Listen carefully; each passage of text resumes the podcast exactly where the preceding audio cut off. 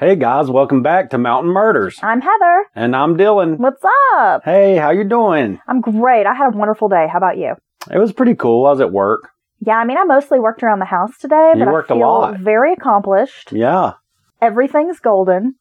Yes, clearing out that room where we may try to podcast in the future. We're trying to set up a studio in the Yeah. house, so worked a little bit to get that space cleared out, and it's beautiful. It's fall. Very chilly this morning when I took our daughter to school. It was like 40 something degrees outside. It was pretty cold. She was like, "Oh my god, I'm frozen." It was very cold. I came back inside and got a jacket at four four in the morning. Yeah. But then by the afternoon, it was gorgeous. You had that golden kind of sunlight coming in. Oh, that's those beautiful Leaves fall days. Turning. Fall days in the mountains. We had a nice walk this evening We did, but it was brisk. through our neighborhood. It was a little brisk, but it felt great. Yeah, that's a good walking weather. The only thing I don't like about this time of year is it starts getting dark so much earlier. Well, wait till they fuck up the clock. I know. They should just leave that be.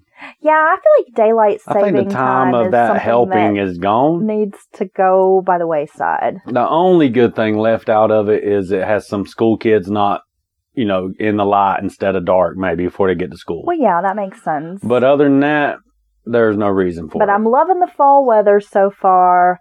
Loving everything about it. We have some nice coffee brewed. You put a little pumpkin spice creamer in there for me. Got to be seasonal. It is so seasonal. I love it. Thank you. Yeah, it was uh, prepared by Stud Bucks. So this weekend we're going to Oh, do some no. fun things. We're going to take the kids maybe to the corn maze. Yeah, that My sounds. son loves fall activities.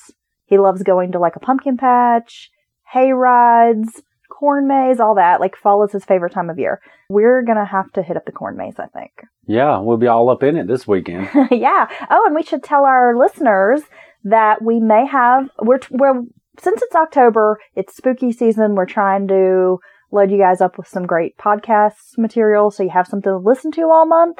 But we are going out of town next week. We're going to take a vacation. Yes, we are. So we'll be gone for a few days. There may be like a little lull. We may miss our usual Sunday, Release late day, evening yeah. Sunday, sub, sub, you know, submission, if you will. yeah, I'm dumb to, to yeah, there. Okay. Cut all that out. I will not. Yeah, so we may be a little bit late getting out our episode next week. Typically, Yeah. we drop on Sunday. We may we'll have one. We may have one. We're not sure, but we're going to be on vacation. Right. We're going to visit some uh, spooky places, a couple of Ghost old tour. cemeteries, do some ghost tours. Uh, we're going to go down to like Hilton Head, South Carolina, Savannah, Georgia area. We may post some fun things on Mountain Murders. Yes, and if there are any listeners out there, uh, tell us a good place to eat. yeah, if you live in or around Hilton Head or Savannah, Georgia, hit us up. Tell us a good spot where we might have a drink or grab a bite to eat. What you recommend? We'd have a drink with them if they'd have us. It's true. I'm actually thinking that we may have to find a case that happened in Savannah Oh, I to kind you of play up on the fact that we're on vacation there. What do you think? uh, that could be the one that we drop while we're in Savannah. We may have to do that. Hello. Well, this is a great case that we're going to talk about now. This brand new case that we're going to do. It's been covered by some podcasters out It's a there. big some true one. Crime, It's a big but one. But not as much as you'd think. right. I think I've only maybe heard one podcast that when I scrolled through that they had covered the story. But growing up here in Western North Carolina, when this happened, was huge. Well, and I would It was constant news. Yeah, it was cycle. a big deal, and Yeah. I remember that vividly. And but also, I think even nationally for the type of crime that they'll that it is, this is one of the big ones. So this is a little out, uh, not mountain murders, because we like to do the obscure and all that you, stuff you've never heard of. Hopefully, This is one of the bigger cases. but yeah, but uh, it's still one we feel like we should talk about. You may be familiar with it. Maybe you don't know all of the details. So we're here to fill in some of those spaces for you. And you ready to get started over there? yeah. Dylan's over there like doing some weird Chris Farley movie. no, yeah, I'm doing like stupid, stupid. I don't know Oh. what he's. He gets really fidgety sometimes when we try to do this. Yeah. I feel like I have to duct tape him in his seat. Yeah, it's um, I think it's manic energy, honey. I'm sorry. Simadana. okay, you ready to get started? Yeah, let's dive into this well-known big case. On October 25th, 1994, 23 year old Susan Smith showed up at a stranger's house frantic. She said a black man had carjacked her 1990 Mazda Protege that she'd been driving, then drove away with her two young sons still inside the vehicle. Every person's nightmare, right? Terrifying. Yeah, I mean, how horrible does that sound? A carjacking, someone kidnaps your children. They take off in the car. It all happens fast. Your kids are in the damn car, and you see it. Last you see is it speeding away. and someone carjacking you, they've got a weapon, they've It's got a gun. Typically violent. What are they going to do with these two kids? Right. Just terrifying. For nine days, she made pleas on national TV begging for the safe return of the two little boys. This was a case in the 1990s that captured the attention of everyone. Susan Smith eventually is going to become what Casey Anthony is to the 2000s. She sure is. Susan Smith was the Casey Anthony of the 1990s. The most hated mother in America. Totally most hated woman. And honestly, even today, you say the name Susan Smith, and there are a lot of people who will shake their head and be like, that woman's a damn bitch. Like, people just do not like her. Well, that's horrible. And we're about to get into why. If you're not familiar with the case, I'm going to not guarantee it, but I'm going to say probably 80% of you are going to feel the same way by the end of the story. right. So, from the moment she reported her kids missing, a statewide search was implemented and eventually triggered a nationwide search. I mean, this story was huge. It was what today people say is viral. I mean, it went boom. Because this is one of those stories, and we're not saying that this is the first time a case like this has happened, but I think this was the first big case when we had the mega media. Right. Entertainment crime. the internet wasn't quite popular like it is today, but you had all of these news programs, you had CNN, you had the 24 hour news cycle, which was kind of a newer type of thing. You had all these crime shows, hard copy. and that stuff was taken off. Oh yeah, that was when true crime really started like popping. Yep. 2020. I mean, you had to really, I think about as being younger, you had to either, you know, get a book or, you know, catch maybe a movie if you're lucky or wait to see those couple of, you know, series that was along the lines of your true crime that you loved. Exactly. You had to like wait we, on We it. graduated from after school specials Yeah. to hard copy one day. Yes. From the Hardy Boys. Well, the description that Susan Smith had given of this black man, which later was used to draw one of those like police composite sketches, it offered really generic details. Wow. So, That's- right off the bat, as she's describing this person, it, it was just weird. Like, she just, it was so generic. She didn't really have great detail. There was nothing memorable about this person. yep. So, really, I mean, they didn't have a lot to go by. And that's a thing. When when you give cops a description like that, I think there's a term for it now, right? The bushy haired stranger or something like that, shaggy haired something, Oh, something. the one armed man? I have no idea. Yeah, but I, I think it's a term for just this very, like you're describing, very generic. And, and even in a traumatic event, it's like a flashbulb moment, right? Like Yeah. everybody knows where they were in 9-11 when they shot JFK, blah, blah, blah. You remember ev- minute details like the song playing on the radio and things like that. So you've been through this flashbulb traumatic moment and you just got a basic ass description. And this guy's all up in your face. Volunteers were searching fields, woods in the nearby area. Volunteers were out postering the towns. People were out on horseback, riding up and down rural roads. They were all over everywhere. It was a huge effort. I mean, like I said, this case was probably one of the biggest things to ever hit South Carolina. I'd say. and people were coming from miles away to help search for these two little boys. It was heartbreaking. Roadblocks were set up. Police were interviewing as many people as possible. Susan appeared on television multiple times, but skeptics began questioning Smith's story. Doubts about Smith's story surfaced pretty quickly into the investigation.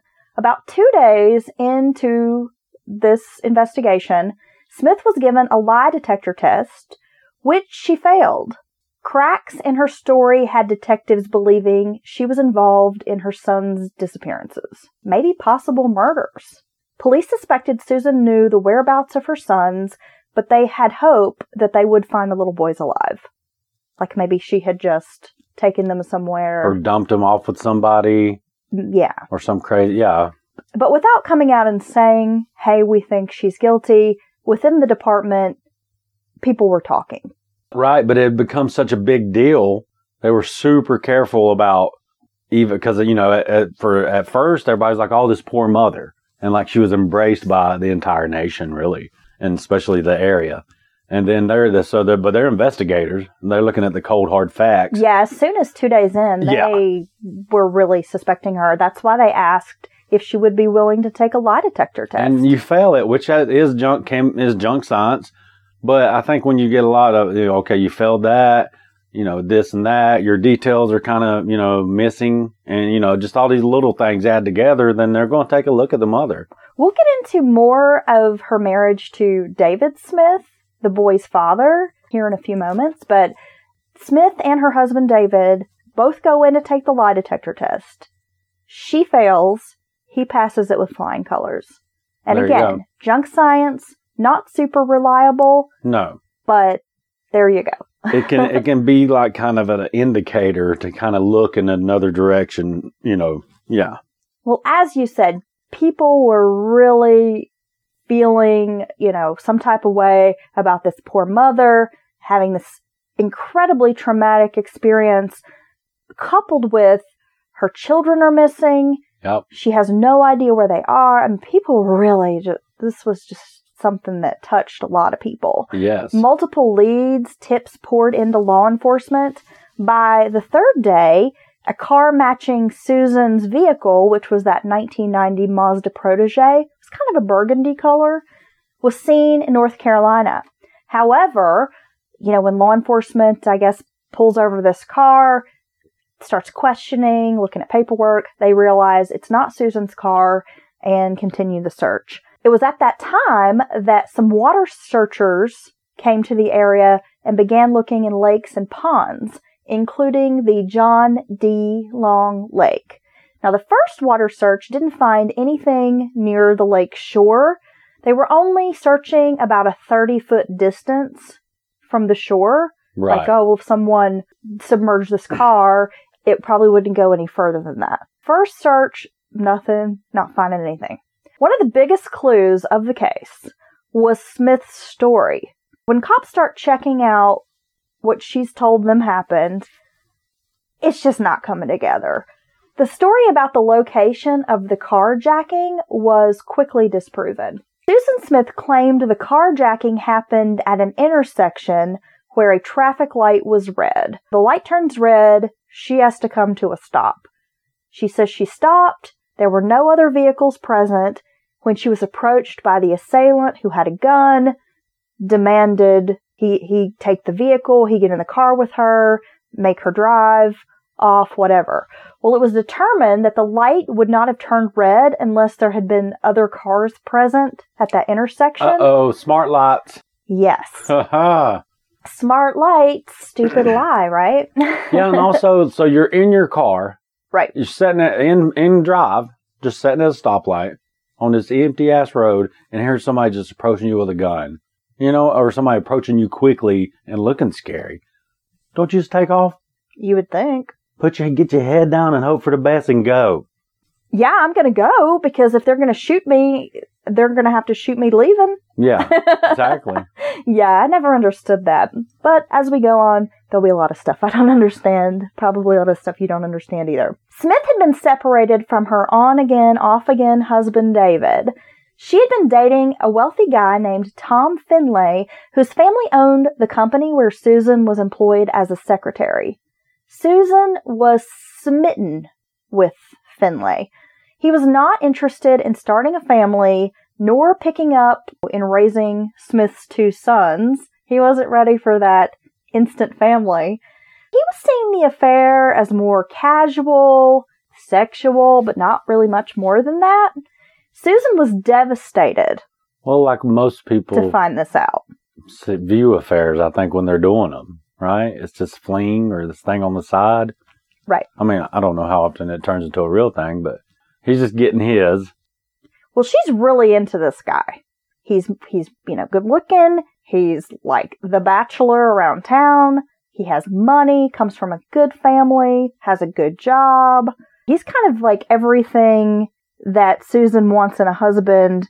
And we'll get into this more, but kind of like her parents' ideal guy. Okay. So she's really latched on, but he's just not really feeling it.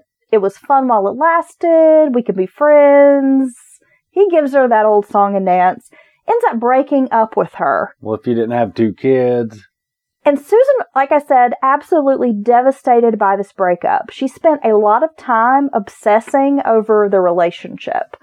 On the day of the murders, and we're going to get into the murders here in a minute, Smith picked her sons up from daycare. Then she returned back to the factory where she worked in hopes of persuading Findlay to rekindle the romance. But she was rebuffed. okay. Later, she calls a friend who works at a local bar to find out if Findlay had stopped in for a drink and if he'd asked about her or mentioned her. now so- she's got a little baby stalking going on. So her friend's like, Yeah, he came in, he's here, but no, he hasn't mentioned you at all. Saddened by this news that Findlay had not been talking about her, wasn't kind of feeling Discussing their and- breakup with Yeah. people. Yeah, because she didn't matter to him. Probably, maybe. She's pretty upset. She loads the kids up in the car to go for a drive. She thought maybe going for a drive might clear her head. She'd feel a little bit better. And she says she had to do some shopping at Walmart. However, later, employees at Walmart will say they do not remember anyone fitting Susan's description in the store at any time with two little boys. Yeah, you think somebody would notice. You know, I know a lot of people go through Walmart, but you know, somebody notices. Woman, two kids, right? Well, as she leaves her home, pulls out of the driveway with the two little boys strapped in their car seats, it's the last time anybody's going to see these kids alive. By November 3rd, 1994, basically folding under pressure, Smith confessed to murdering her two sons, Michael Daniel Smith, who was born in 1991, and Alexander Tyler, who was born in 1993. I don't know how you do it. I don't know. We're going to actually play a segment from one of Susan's interviews on TV that she, you know, she's on this news program pleading for her boys, talking about what it's been like this nine days without them. Oh God! The same day is when she folds under the pressure. wow! So one minute she's crying those, what are they called? Crocodile tears? Crocodile tears. And the next minute, not so much. I want. I we're going to find out why they're called crocodile tears. Okay. I would like to say to whoever has my children that they please, I mean, please bring them home. Susan and David Smith appeared on the ninth day on, as I mentioned, three major networks to do interviews. Right. Susan said she was outraged and it hurts people, or it hurts that people speculate how she's involved in this disappearance. I can't believe people would say these mean things about me Reflecting Then- it back on her. than It's a- caring about her missing children. It's about her. You know how she feels. yeah. You have to be some kind of. I don't know if monster's the right word, but just a cold, uncaring person to be able to plead uh, so many people's emotions. You know, to plead to the nation and have all this support coming in, probably money, letters, people saying they're praying for you, and just not even care that you're lying through your teeth. So she sits down, conducts several interviews, and then a few hours later, she is taken to a church nearby for further questioning because the police are kind of applying pressure every day, bringing her back in for an interview, calling her back in. Hey, we need you to write this down. Right. Hey, can you come back and tell us this thing again? Yep. I mean, they're just keeping on. They're just So when they take her to this church to conduct another interview, that's when she breaks down, admits everything. She begged a detective for his gun during the interview. She confessed she had submerged the boys in her car off a boat ramp. 120 feet from the shore, another water search is conducted, and 120 feet from the shore, the Mazda protege is discovered wow. It floated way out there. the sad this is so sad divers that were working the scene the fella who found the car said that when he saw the vehicle, the first thing he saw was a tiny hand in the window. Oh my God. And that he knew the children were inside the car. wow. Susan was allowed to write out a confession, and they wanted her to write this confession so she couldn't go back and recant. Right. Because every day her story had changed just a hair, a little something here, a little something there. So they had her write it down because they knew they could trip her up. Yeah, because that's why they've been bringing her in over and over and over. Her story's changing, and these you know small details getting changed around. Her. You can't keep up with lies when you're lie. You keep lying in line to train professionals. Susan tells detectives she was suicidal and living in a veil of tears. Oh, poor girl. She was planning to kill herself and her children. She drove around about an hour in the car with the kids, then took the kids down to the lake. She parked on a boat ramp. She says she is, you know, staring at the water. She's thinking about driving into it, but she stops herself. She lifts a parking brake and then she sits there for a few moments, upset, all the feelings. And then she lets it down. And just as the car is about to hit the water, she jumps out and watches her two little boys disappear into the dark water. And that takes a minute for the car to sink. The it car- ain't like it just goes straight down. That is true. Yeah, it did take some time. Yeah, it's probably four. And Who she claims at that three to point six minutes? she couldn't get in. She, she she just couldn't get the boys out of the car. Right.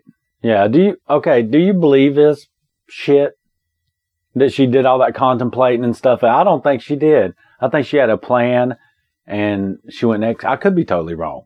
I could be an asshole for saying it. I think she knew what she was going to do. Maybe not. Yeah, I think we should get into this after we finish the case. But Okay. yeah, I definitely agree with you. I think in some of these cases, you can feel um, some sort of, you know, uh, empathy, Right. compassion, sympathy for these um, mothers, Not agree with them, but see how they ended up there. Yeah. not Susan Smith. And like I said, we'll get into that here in a few minutes.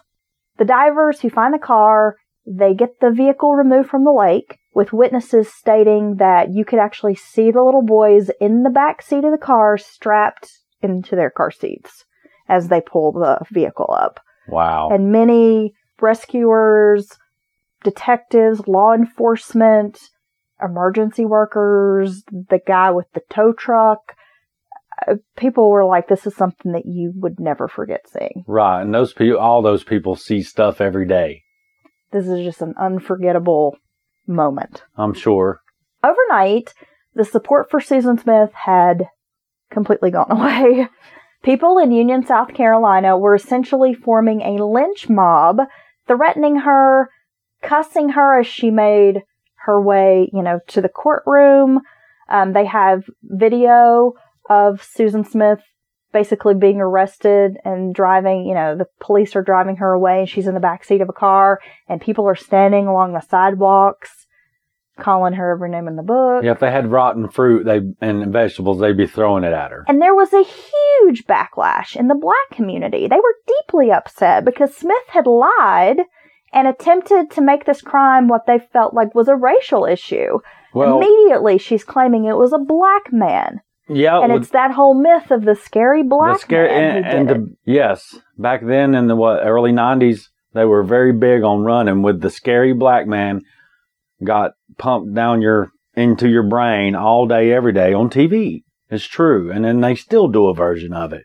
But back then, that that was the best thing. Cops, you know, any crime show, any news report, and that's why they ran.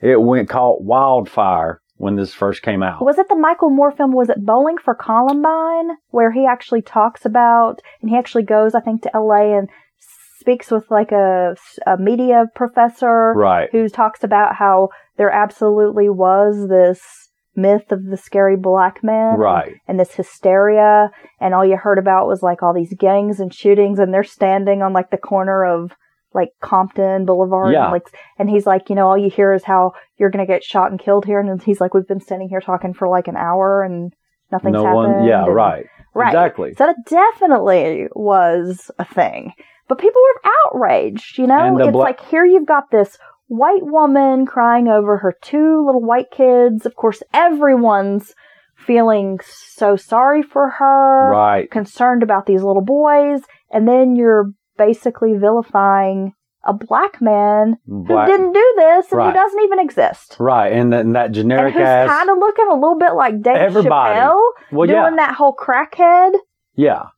You know, where he has a little toboggan on. He's like a little crackhead guy, little beanie. That, um, the drawing, the sketch kind of reminds me of Dave Chappelle, like as the, you know, the crackhead. Oh, Tyrone. Is that his name? Yeah. He's like, you got some more of them Mountain Murders podcast. I love Tyrone. No, but um, she and she gave a generic facial description. I mean, this was like a lot. She described a lot of black men, and the you know communities of color were literally the cops bit down pretty hard in that area. They were harassed outright. I mean, they were just cops crawling all over their neighborhoods. I mean, that's what was happening, and all because this, this- woman killed her kids this and lied. community is essentially being terrorized, Yes, being profiled, being mm-hmm. stopped, yes. roadblocks. young men being stopped left and right, and you know harassed and asked a fake questions. story. asked where they're going, where they're coming to, you know, from, all this because of a lying woman who killed her own kids. Yeah. So yeah, that's a that was a big element of that story as well that I re- remember. Well, let's get into a little bit of Susan's background. Susan Leigh Vaughan was born September 26, 1971, to Harry and Linda Vaughan. Uh, she was the only daughter to this couple. Her mother, Linda, was a stay at home mom. Her father was a firefighter. They lived in Union, South Carolina, and of course, if I forgot to mention it in the beginning of this story, uh, this is where the case takes place, is in Union, South Carolina. So Susan, born bred there, basically lived there her whole life. Linda had a son, Michael, then Susan, then another son named Scott. The thing is, when Harry and Linda met, Linda was already pregnant with this child, Michael. So biologically, he was not Harry's son. Okay. Pretty quickly after Michael is born, Harry and Linda are married. They quickly have Susan. Now, the father, Harry, would fly into rages where he had threatened suicide. He threatened to kill Linda. He was an alcoholic. He, uh, from what I'm reading and researching, believed his wife was like always cheating on him. Oh, that's healthy. He had some serious trust issues. And, you know, she had been pregnant with another man's baby when he married her. Just a lot going on in this household. yeah, it sounds like a um, I might not say toxic, but an unhealthy relationship. Yeah, he'd come home from work. It was always, who you've been sleeping with today? Oh, so he's very insecure. Screaming, yelling, threatening to kill her, and of course, doing all of this in front of the kids. Some domestic violence, really dysfunctional household. Susan Smith did not have a stable childhood, to say the least. Michael, her brother, would try to kill himself when Susan was only three years old. He had a lot of mental health issues. Well, yeah, and a household like that's not going to help it. he would spend time kind of in and out of mental institutions, just kind of back and forth between the house and these places because he just was like really struggling with depression, some sort of um, schizoid sort of behaviors. Wow. Yeah, that's a lot. Well, the parents divorce eventually. Only about five weeks after the divorce, Harry commits suicide. Wow. Susan was only six years old when this happened. And despite the fact that she had had this very dysfunctional childhood, she actually was pretty close with her father. Like she'd been somewhat of a daddy's girl, really looked up to her father. So even though home life hadn't been great and her father was definitely not blue ribbon winner, Well, no, but dysfunction. she had a really close relationship with him and she loved him. He was her dad. dysfunctional families make family connections too. You know, it's just sometimes in weird ways, but yeah. And when he shot himself, he didn't die immediately. He shot himself, called 911, was picked up by an ambulance, taken to the hospital, and he didn't actually die until he was at the hospital. That sounds horrible. I mean, from a, yeah, that just sounds brutal. Well, with this being said, the very erratic home life, the unstable situation with her parents, then her father's suicide her brother being hospitalized. Yeah, that's a lot. She was a really depressed kid. She also tried committing suicide by the age of 13, and she took a bunch of pills. Now, Linda would marry just weeks after the divorce, So before the suicide? um, about around the time of the suicide. She's going to get remarried to a very wealthy man named Bev Russell. Beverly Russell. They called him Bev. He owned an appliance store, and he was also a South Carolina Republican executive, like uh, with the state Okay. kind of Republican Party. oh, so he's a he's somebody. He was like a pillar of the community, active in a lot of those small town civic organizations, well known in town, kind of like a, a, big wheel in a small town.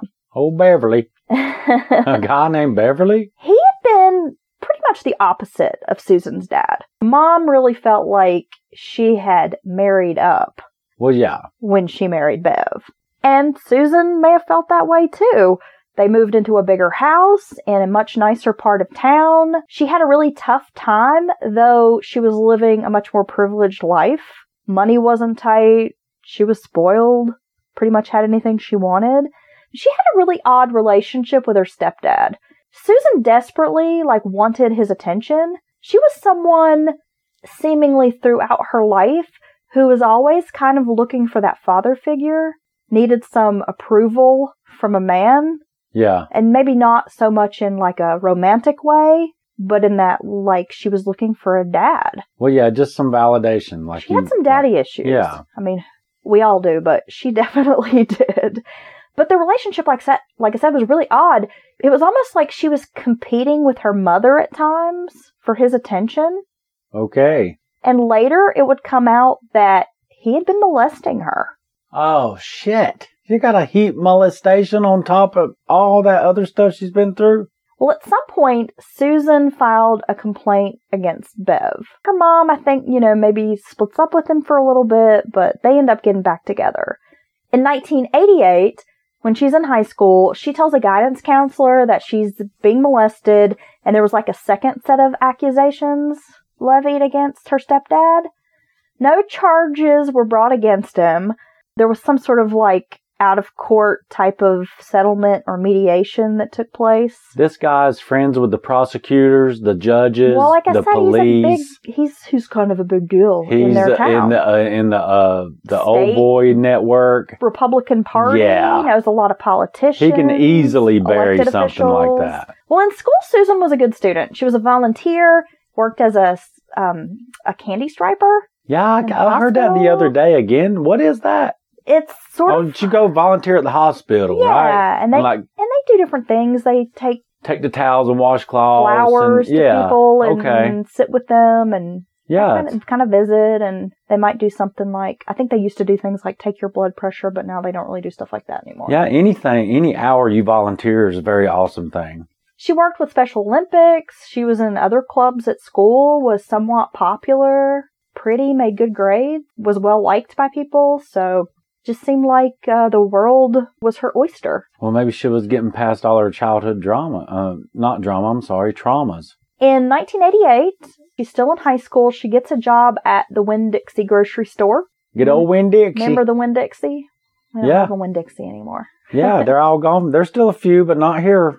She started dating a married man while working at the Winn Dixie store. That's always a good idea. She's still in high school, still a teenager, young teenager. She gets pregnant and has an abortion. She ends up working her way up, though, through the ranks at the store, starting out as a cashier and getting promoted all the way to being like a bookkeeper.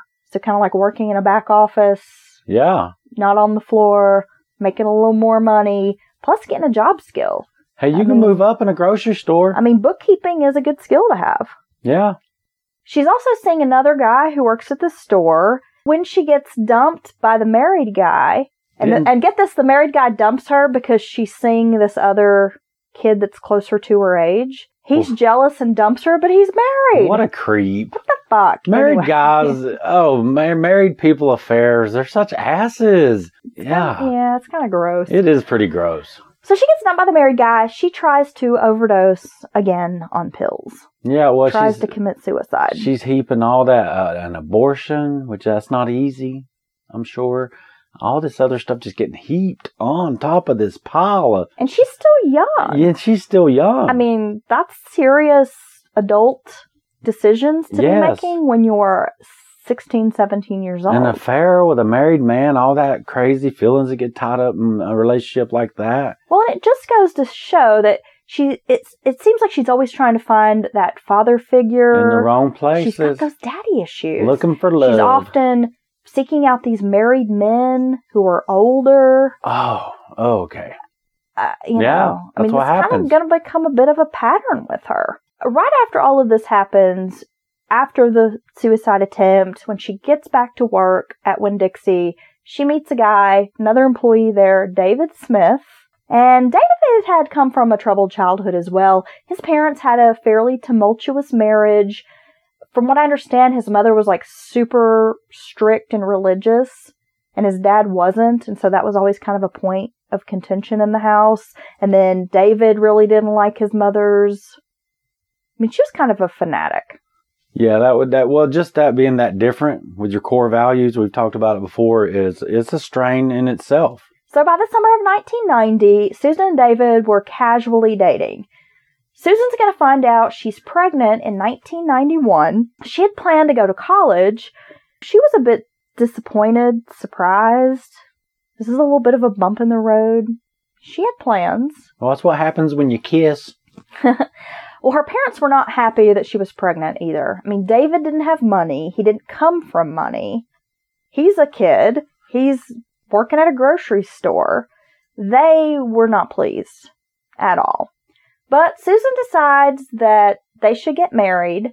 Even though the relationship was really casual, it was again one of those things where David thought they were just sort of casually dating, and Susan thinks it's something more. A pattern. So she really kind of, you know, oh, insists we have to get married and have this baby. They get married, they move in with David's grandmother. Now, to add insult to injury, as I said, David had come from a troubled childhood, had similarly dysfunctional family. His father tries to commit suicide, and Susan finds him. What the hell? Yeah, Come on, you can't make that shit up. just lots of trauma on repeat with, with this woman. Tag gum. Susan and David, they have a rocky marriage. They're young, they don't have much money. It's hard. It's hard when you're an adult and you have some money to be married, right? Well, yeah. Well, yeah, yeah. But when you're young and you don't have any money, I mean, money is like the number one thing people fight over. Well, Couples you're- fight over. You're trying to adult, and adulting sucks.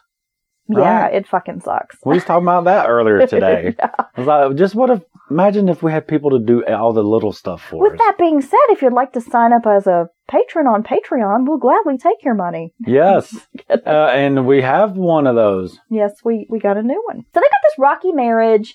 Uh, The issue with the money, I mean, that comes up with most couples, but Susan was definitely accustomed to living a certain lifestyle. Remember, she came from money with her stepfather, Right. had been a bit spoiled.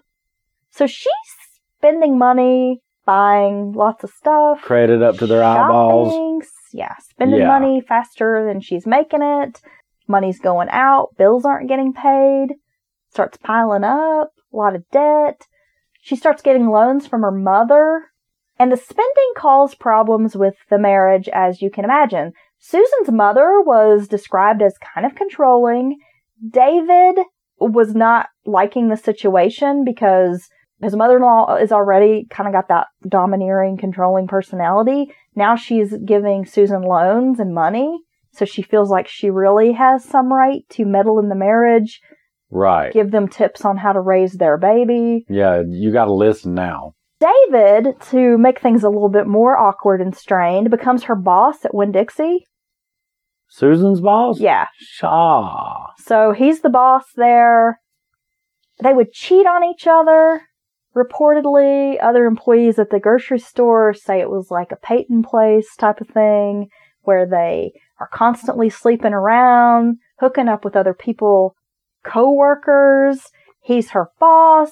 Oh yeah. They break up, they get back together. I mean, this was like a regular cycle. Now sign me up to have my personal life bleed right over into my work life. So when I go to work, that shit can go right there with me. I know, imagine if you had like a little nagging me all day long. Dylan, pick up your shit. Dylan. I'm like, why is she making me a don't? why is there stuff here? What are you doing? Put Yeah. things back where they go. I'm like, oh, oh my god. Yeah. Yeah, lucky you. In 1992, Susan gets pregnant again. She and David reconcile, and this time they decide to buy a house. That always fixes it. Susan's mom and stepdad help them with a down payment. Now, during the pregnancy, there were rumors that David was cheating with another employee at the store. Susan was not happy at all during this pregnancy. It was reported she she didn't like the way she looked. She didn't like the weight gain.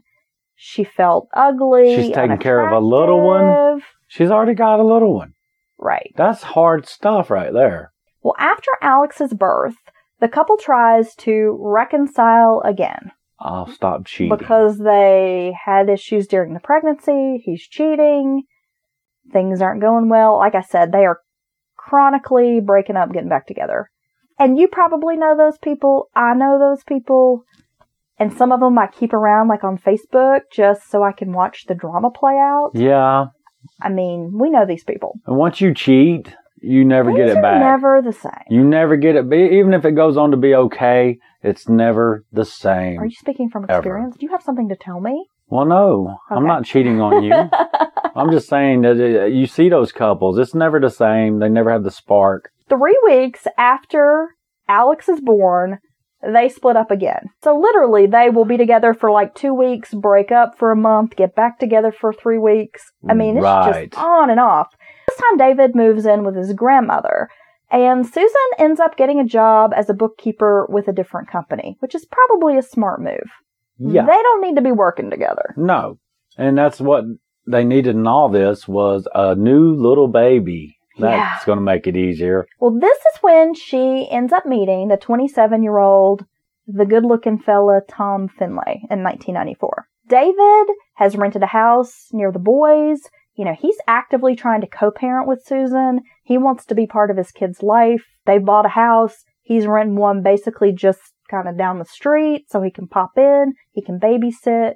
He can look after the boys for Susan. Well, it's during this time that Tom breaks off the affair which was October 17th, 1994. And he does it in a letter.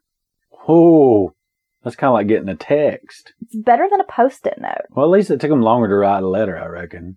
And he had to go to the post office. Yeah. well, she falls into a deep depression. She's skipping work. She's drinking.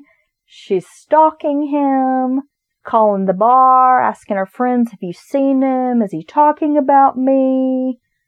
Is he with someone else? What's he wearing? Does Oh he look God. sad? Yes. Is he thinking about me? Can you tell if he's thinking Yeah. about me? Yeah. Oh, yeah. That this this is not good. She is not dealing with his rejection well at all. On October 25th, 1994, remember that's when she loads the kids up in the car, hits the road. We'll get back to that story now. It was about 9 p.m. when a woman had kind of settled into the house watching TV, dark, late at night. Well, 9 p.m. She hears this noise like outside, kind of on the porch. So she naturally is curious what's going on, finds Susan Smith sitting on her porch crying. That's when Susan hysterically breaks into the story about this black man who carjacked her at this intersection, held her at gunpoint, made her drive, kicked her out of the car, drove off with her two babies inside. This woman, you know, she's like, oh my gosh, gotta help this poor woman. Gets her husband to call 911. He probably went Perry, find go find your gun and your bullet. they are really concerned. I mean, what would you do if someone just came knocking on your door or you heard someone outside and this is the story they're telling you? Well, in our neighborhood, we might assume they're on methamphetamine, but Well, and also coming to our house in particular, well, we're right. going to run through some scenarios and body language and you know that stuff. So if they can convince us to call the police, then it's probably real. You're funny. Well, during the days that her sons are missing, Tom Findlay called to the house to basically offer up sympathy, condolences. Yeah, he might have been offering resources. I'm really sorry for what's happening to you. I really hope that they find your boys, that everything is going to be okay. You know, just trying to wish her well. Concerned guy, trying to be a good friend. Plus, you know, she's employed at his parents' company. he may care for her to a degree. I mean, you I know, mean, they've yeah, been having a he gave her relationship. that I want to be friends, and Yeah. he meant it. But witnesses say that during this conversation, Susan was more interested in talking about her relationship with Tom. so she's just happy to have contact. not mentioning her kids. Just wants to talk about can we see each other? Will you come over? Can we get together?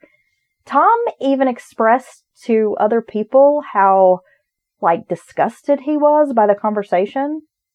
He expressed to susan on the phone that he just wasn't interested in being with her he was concerned about her kids he was wishing her well he really hoped everything was going to work out quickly gets off the phone never calls her again Because that's gross. and then tells people what had happened and he was like it's really weird that she didn't seem concerned at all about her kids during the conversation she wasn't. I'm gonna. I'm gonna say it. She wasn't concerned about her kids.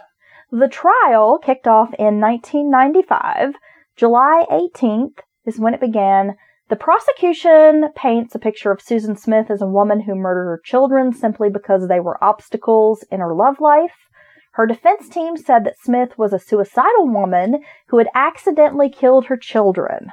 A psychiatrist diagnosed Smith as a major depressive with a dependent personality disorder.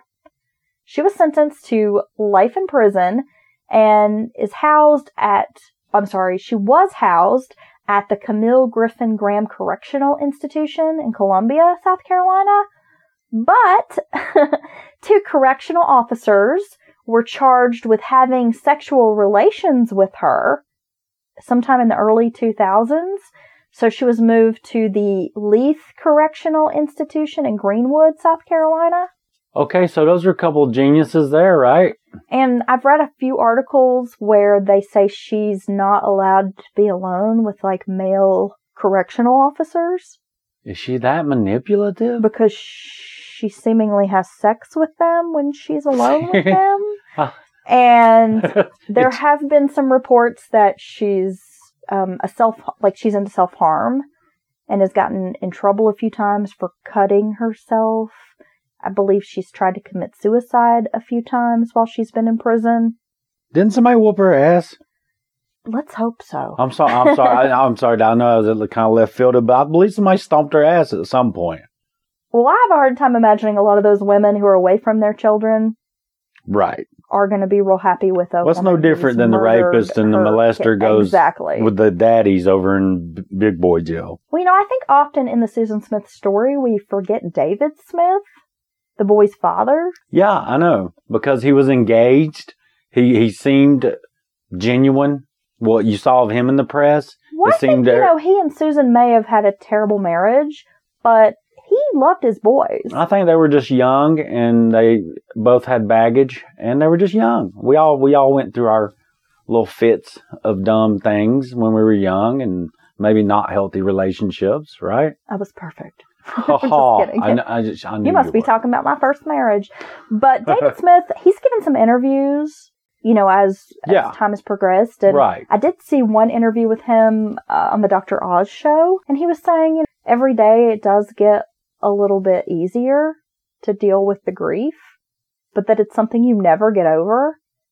And he said the really tragic part of this grieving process was, you know, his children are murdered.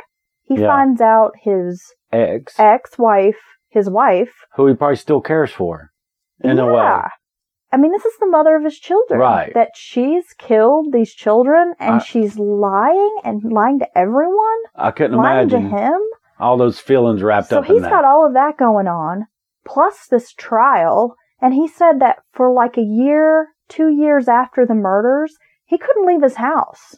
Everywhere he went, there was a news camera shoved in his face. people trying to get interviews with him, That's disgusting. calling his house. You got to leave these people alone. and he's like, there was no room to grieve no, because I was constantly On like guard. on a on a stage. yeah, Then of course people are angry with Susan, so some of that anger shifts. You get blame. you must have known something. Blah you blah You should have blah. stepped in. Yeah, and it sounds like he was an engaged father who would have happily taken custody, full custody of his boys. I'm going to guess. That's yeah, what he seemed really, like to me back then. Really sad. And so, why didn't you just give him the kids? Well, that's what I don't understand either. Some psychiatrists have spoken out and said that Susan Smith's like narcissism made her see the kids as more of like an extension of herself than as individual human beings. Wow. So she didn't even look at her kids as like these are two living creatures that are their own person and their own free will and that she just saw them as like they're mine. To deal with how I'd like want to. Yeah. And she says, of course, she's not a monster. She's come out in interviews later. Here we are 20 something years later saying that she's not a monster. Something went terribly wrong.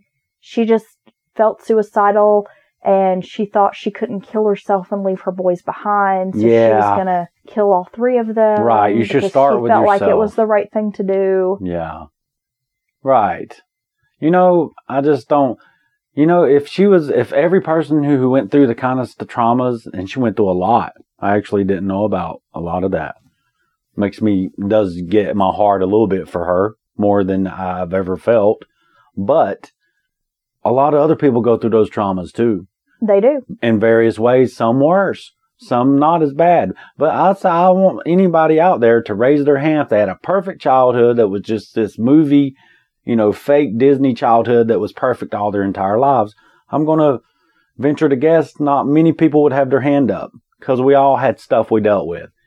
And just turning on your own kids like that, I don't, that's the part I can't get. And that's the part that makes me hate her. Yeah. Bec- because, I mean, you, everybody's had shit. Well, again, there's that deal whole with. theory that Susan thought getting the kids out of the way was going to free her up to be with Tom. Right. And maybe in her mind, total speculation, she thought even just giving them off to the father, they're still there. He's still, uh, like she wanted finality. She did. She wanted them gone completely, not at somebody's She wanted house. attention. Right. She wanted these kids gone. She wanted this guy to come running to her. Oh, I feel so sorry for you. Scoop her up like the White Knight. That's why she couldn't contain herself when he did reach out in more of a friendly way, it seemed, or just to support her. Couldn't help but talk about her, their relationship and her. And again, she had come from somewhat of that upper middle class lifestyle. And she was dying to get back this to it. guy had money, was single, kind of like the bachelor around town, and she wanted that more opulent lifestyle. So one could piece together that, yeah, she thought getting the kids out of the way, she could be with Tom, she could go back to having money, being, you know, With the kind of fancy, guy around town being known. being like, you know, the big fish in the little pond Right. kind of thing. right. Plus, she's just a flaming narcissist. I wonder if she was made that way or if she was born that way. So it's psy- psychopath or sociopath. What do you think? If I mean, you I had to definitely call it. think a lot of her trauma could play out as being like this narcissist, but part of me thinks that sh- she just was kind of She's way. missing a part in her brain. That that's where I thought. I mean, they they claim because that's the there's di- been some speculation, and I'm not going to get into all the semantics of yes, she was a teenager, and regardless, her stepdad, she's not consenting, even if she is because she's a kid, and there's all that. However, there were some people who were saying she's claiming she's being molested by her stepdad, but her behavior is she's like competing with her mother as if she's a grown woman for his attention, right. making it look like I'm a romantic interest competing with my own mother, the wife. Right. I'm just playing devil's advocate. well, and That- could be some some, people kind of uh, say she was into this. Other people are like, oh no, she's a victim. But there definitely were some sexual issues happening with her. yeah. And I don't know if that came from her traumatic childhood. Well, some could say that's I don't know. maybe her reacting to being molested. I mean, that that's such a you know chunky part gray area in that. Right. But I, I see what you're saying. But some would could say, well, it might be, you know, like sometimes you're either promiscuous or totally withdrawn and shy after traumas like that. So who who knows? But I think it's interesting that the cops or the jailers tending to have sex with her if okay well you know that's not the first woman in the woman's prison area that's like hey you can cut- you know whatever. You can get some of this. I think it shows a level of manipulation for her to get them to, you know what i mean? I think we could also safely say that Susan Smith be horny. She's horny for justice. two live crew up in here. Okay just well, dated you myself. Know, I always no said but yeah she's she could be a master but maybe she was there was manipulation in play with the stepfather. I, I that's really touchy Right. to even say but it's just something that I did Yeah. read and thought I would float out there just But yeah, people know that um, it uh, there's no telling. But it, like I said, there's a lot of pudding out there, folks. she went through a lot, She did. a lot. You know, heaped on trauma on top of trauma, and not even getting a chance to deal with the other trauma. Those are all big ones. I mean, it was that's bad. That's a big load. But at the same time, I don't see how you kill your fucking kids. I, I, I think that would make you hold them closer and keep them closer to you and protect them. If I'd been through all that shit she'd been through, but maybe I'm, you know, so you got maybe she's either born that way, a psychopath, or she was made that way, a sociopath. Well, this is crude, but I always heard that no amount of dicks are ever going to fill that void of your father's love. Well, and that is sadly true. yeah. Yes. This has been the case of Susan Smith. Yes, it has. South Carolina. And that was a big one. I remember it vividly. It was yeah, one of the too. true, real life, true crime things I remember from a child being quite younger. Yeah. Yeah. Mid teenish. I just remember watching her on TV and always thinking that she was like the quintessential early 90s poster child because she was always wearing some tacky ass outfit that perfectly summed up the early 90s. Like in my head, like I got a right. big curly kind of perm Yeah. hair with like a big old scrunchy Yeah. ponytail Okay. Oh, and okay. like rolled up jeans with like high top Reeboks the basic shirt on. and the real big like boxy sort of shoulder padded yes. shirts. Like, okay, here's the one that's sticking out in my head. She might actually wore this. I'm I'm gonna research it. Like, uh, what you're describing, like a white with like little vases and blue flowers, like real small print all over it. You know, like the whole thing and the shoulder pads. Yes. or like the button up shirt with like the sweater cardigan sweater with the shoulder pads Fuck yeah. that was so popular. Why did everybody have shoulder pads? Why was everybody square shouldered back then? we needed to establish our dominance in boardrooms, Dylan. Even, Haven't you seen Working Girl with Sigourney Weaver? but I didn't believe her. I'm gonna say that too. This is not me trying to be cool all these years later on a true crime podcast. I didn't believe her then. I didn't believe her then. I didn't believe her before she popped. I didn't either. There was nothing real coming out I remember like watching all that coverage with my mom. and I was also sketchy. we both were like, "That bitch is lying." You're right, and they, and they they went so hard with that, um, which is a, you, we could actually do a whole nother podcast about that that scary black man and that whole carjacks carjackings were so big then. You know, they talked about them all. That was the violent crime of the time. You know, they talked about all the time, and they ran with that shit. And I was skeptical of the whole thing. So, and it turns out I was right. So, And we know that you tune in just to hear our opinions because we are so important. And um, so, yeah, we got to a, a special person we got to mention before we get out of here. And um, so, you want to tell them about our new patron and our Patreon? Sharon Verdu, our brand new patron on Patreon, thank you so much for signing up, supporting the podcast. If you want to join Patreon, it is very affordable. It For is. a couple of bucks a month, you can get extra content, and we're about to drop an episode on Patreon just for those folks. Kind of a um, Companion piece. to this story Yep. About other mothers who've murdered their children. Yes, and we do from time to time. We like to do that, uh, what we call a companion piece with the the case of the week. And you can go right to Patreon, see the the new fresh case and go straight into us run our mouths more in an extra bonus content about the same subject. We'll also have some video clips, interviews, some photographs, some different content available there to kind of go along with this case. Yes. Again, thank you guys for listening.